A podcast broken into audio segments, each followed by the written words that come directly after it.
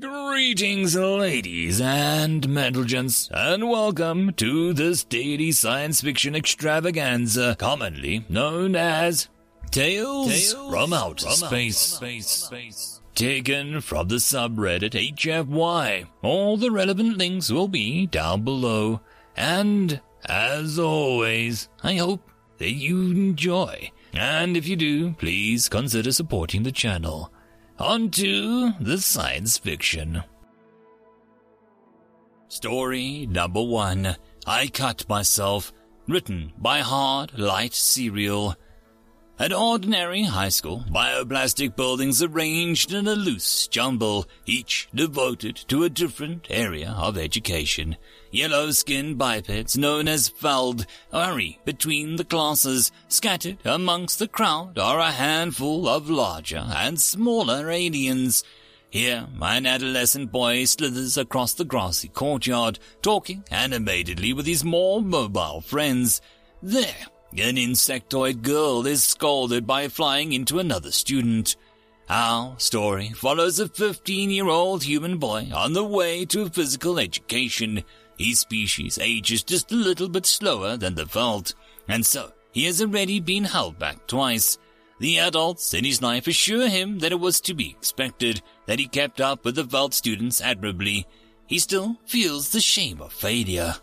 His classmates gather around the teacher, eager to stretch their legs. The boy would prefer to be wearing something better for running, but there isn't time to change. If he said he needed to change his clothes, the teacher would allow it, but the other students would still whisper. The Veld wouldn't mind the smell of his sweat, and he could outpace them most anyway. As long as he showered when he got home, there would be no problems. The teacher talks about past progress and techniques for the future. They'll be continuing with the wrestling unit today and for the next two weeks as well. The human boy likes wrestling, his natural strength and better than the average Veld. He never would be as strong as a Veld can become, but that doesn't bother him. He's paired up with his friends who also got held back last year punishment for cheating in his harsh and Veld schools, and his friend won't do it again if he wants to graduate. Even so, the Veld boy knows this year's content. His brain's more developed than the humans. He needed to devote less time to studying, and he has spent those hours at the gym. A fair fight. The teacher blows the whistle. Eighteen Veld boys, one human and a toxic girl leap into combat. The Chitaxi wins her fight in moments, her partner grinning as he dangles by his ankle. Tomorrow, her brother will be struggling to keep up with the Veld girls if they run. Next to the Chitaxi girl, a Veld boy had just pinned his partner to the ground. Other pairs were finishing as well. The human and his friend are the last to finish, still fighting. The human grabs the Veld by the shoulders and forces him down, but the Veld ducks out and shoves the human away. The human loses his balance and tries to grab his rival to steady himself. His nails sweep across the Veld's skin, drawing yellow blood. The teacher sounds a whistle and pulls out a first aid kit replicator on the wall. School regulations are clear, whether the injury is a scrape or a beheading. As she bandages the Veld boy's arm, she talks sternly to the human. I understand it's hard being different, but next time you should be more careful with your claws. Cause too many injuries with those, and you might be suspended. The human grins at his friend. Sorry, mate, I'll cut them now. The Veld boy was confused. Cut what? Me? Yes, cut what? frowns the teacher. Uh, my nails, so I don't scratch anyone. At this, both Veld seemed concerned. Jake, would your parents want to hear that you've cut your own claws off?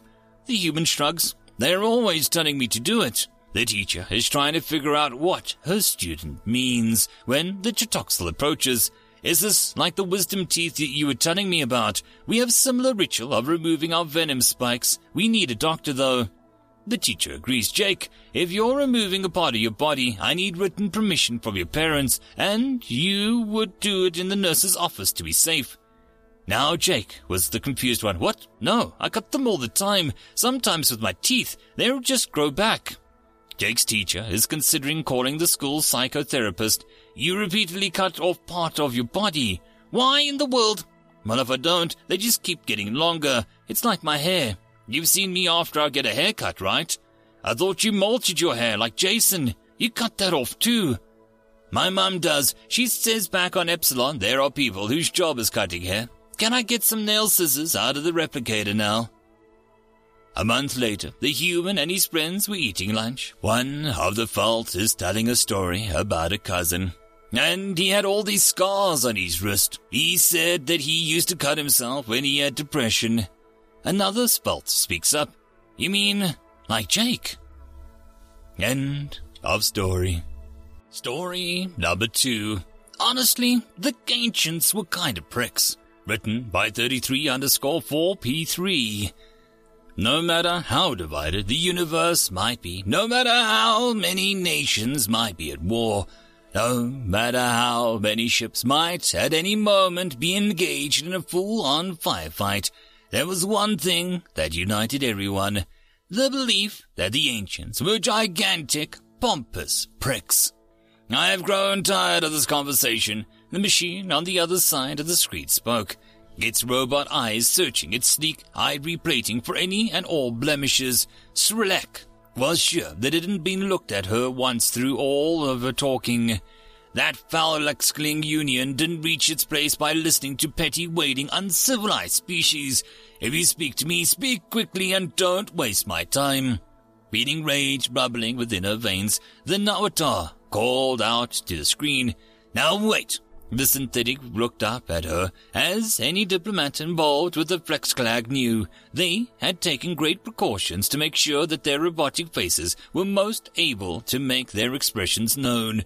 The feed cut. Until next time, Ambassador. She was trembling now, the seething hatred flowing through her veins, screaming to be vent. What do you mean? You're growing bored with this conversation. We've been talking for five fricking minutes she screamed into the emptiness of her chamber. The Flex clan, who had abandoned their body of flesh and blood before her ancestors had first crawled from the water. But if you thought a prospect of life until the heat death of the universe would foster some patience, you apparently would be wrong. The Gunsung, whose mastery of architecture and terraforming defied all comprehension. Gunsung who used that very understanding to devour the perfectly habitable planets the rest of the galaxy desperately needed, wiping out billions of fascinating and undiscovered species without a second's regard to their existence.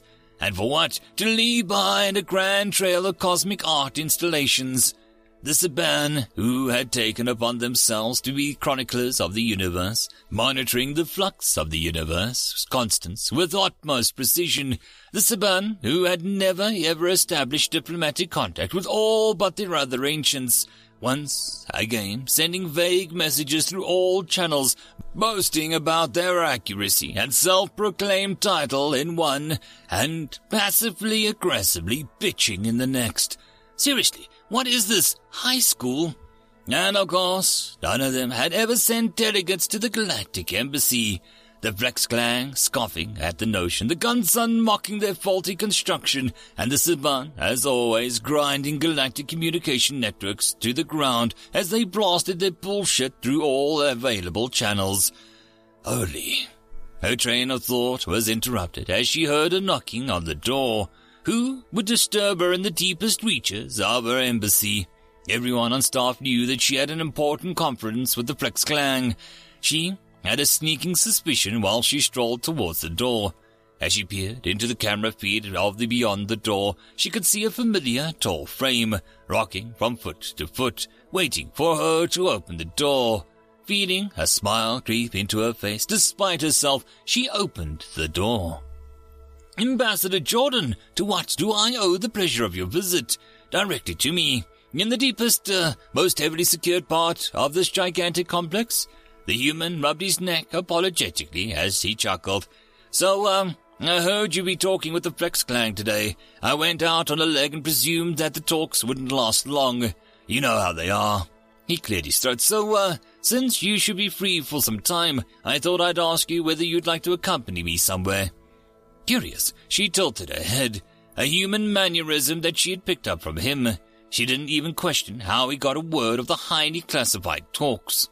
Where to, if I might ask? I only have a limited time before I have to return to my duties. She sighed at the thought about the mountain of reports that she'd have to write and paperwork that she'd have to fill out, just for a five-minute one-sided talking. It was giving her a headache. The human looked at her, frowning.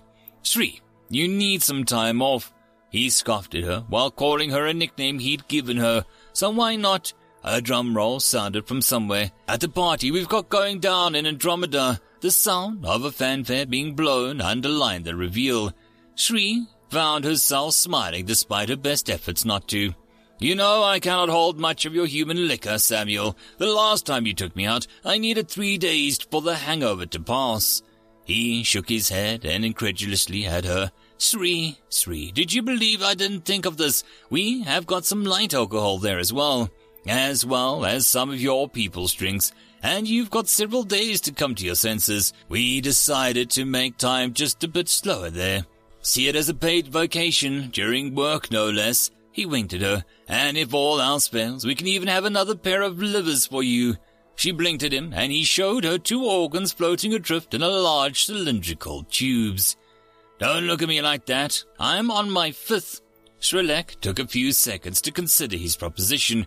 Before the chatter, the teeth broke her from her thoughts. Looking up, she saw the human, shivering violently as he stood in the hallway. He gave her a bluish thumbs up and a crooked smile. Cold and wet aren't exactly perfectly environment conditions for humans. She sighed and shook her head bemusedly. What the heck? The last time had been fun. Why not? I'm a Barbie girl in a Barbie world. Samuel turned to her, speaking as quickly as he could before the next line was sung. Come on, sing with me. As they blasted towards Andromeda, her driver chanting and screaming in sync with the music, Shri couldn't help but think the human peculiar. But what the hell? She took a deep breath. Life in plastic, life is fantastic. The Flex clan can taste my suction cups, she screamed out, dozens of thousands upon thousands of light years from her home. Her cheeks flushed a deep red. You tell him, Samuel cheered, half awake as he laid on the couch, lest dizziness knock him from his feet, pumping his fist into the air with all the strength that he could muster. A few of his friends cheered as he continued, a sly grin on his face. You know how they looked like once? They tried to all erase that, but uh, we never forgot their asses changed from red to blue with the seasons. He heaved a laughter before groaning and laying back down flatly on the sofa. That didn't stop him from continuing. The Gunsung, when they first met us, they wanted to teach us about real engineering and started taking apart one of our colonies. He laughed heartily, followed by another groan. Took three shots to their precious artilleries there for them to capitulate.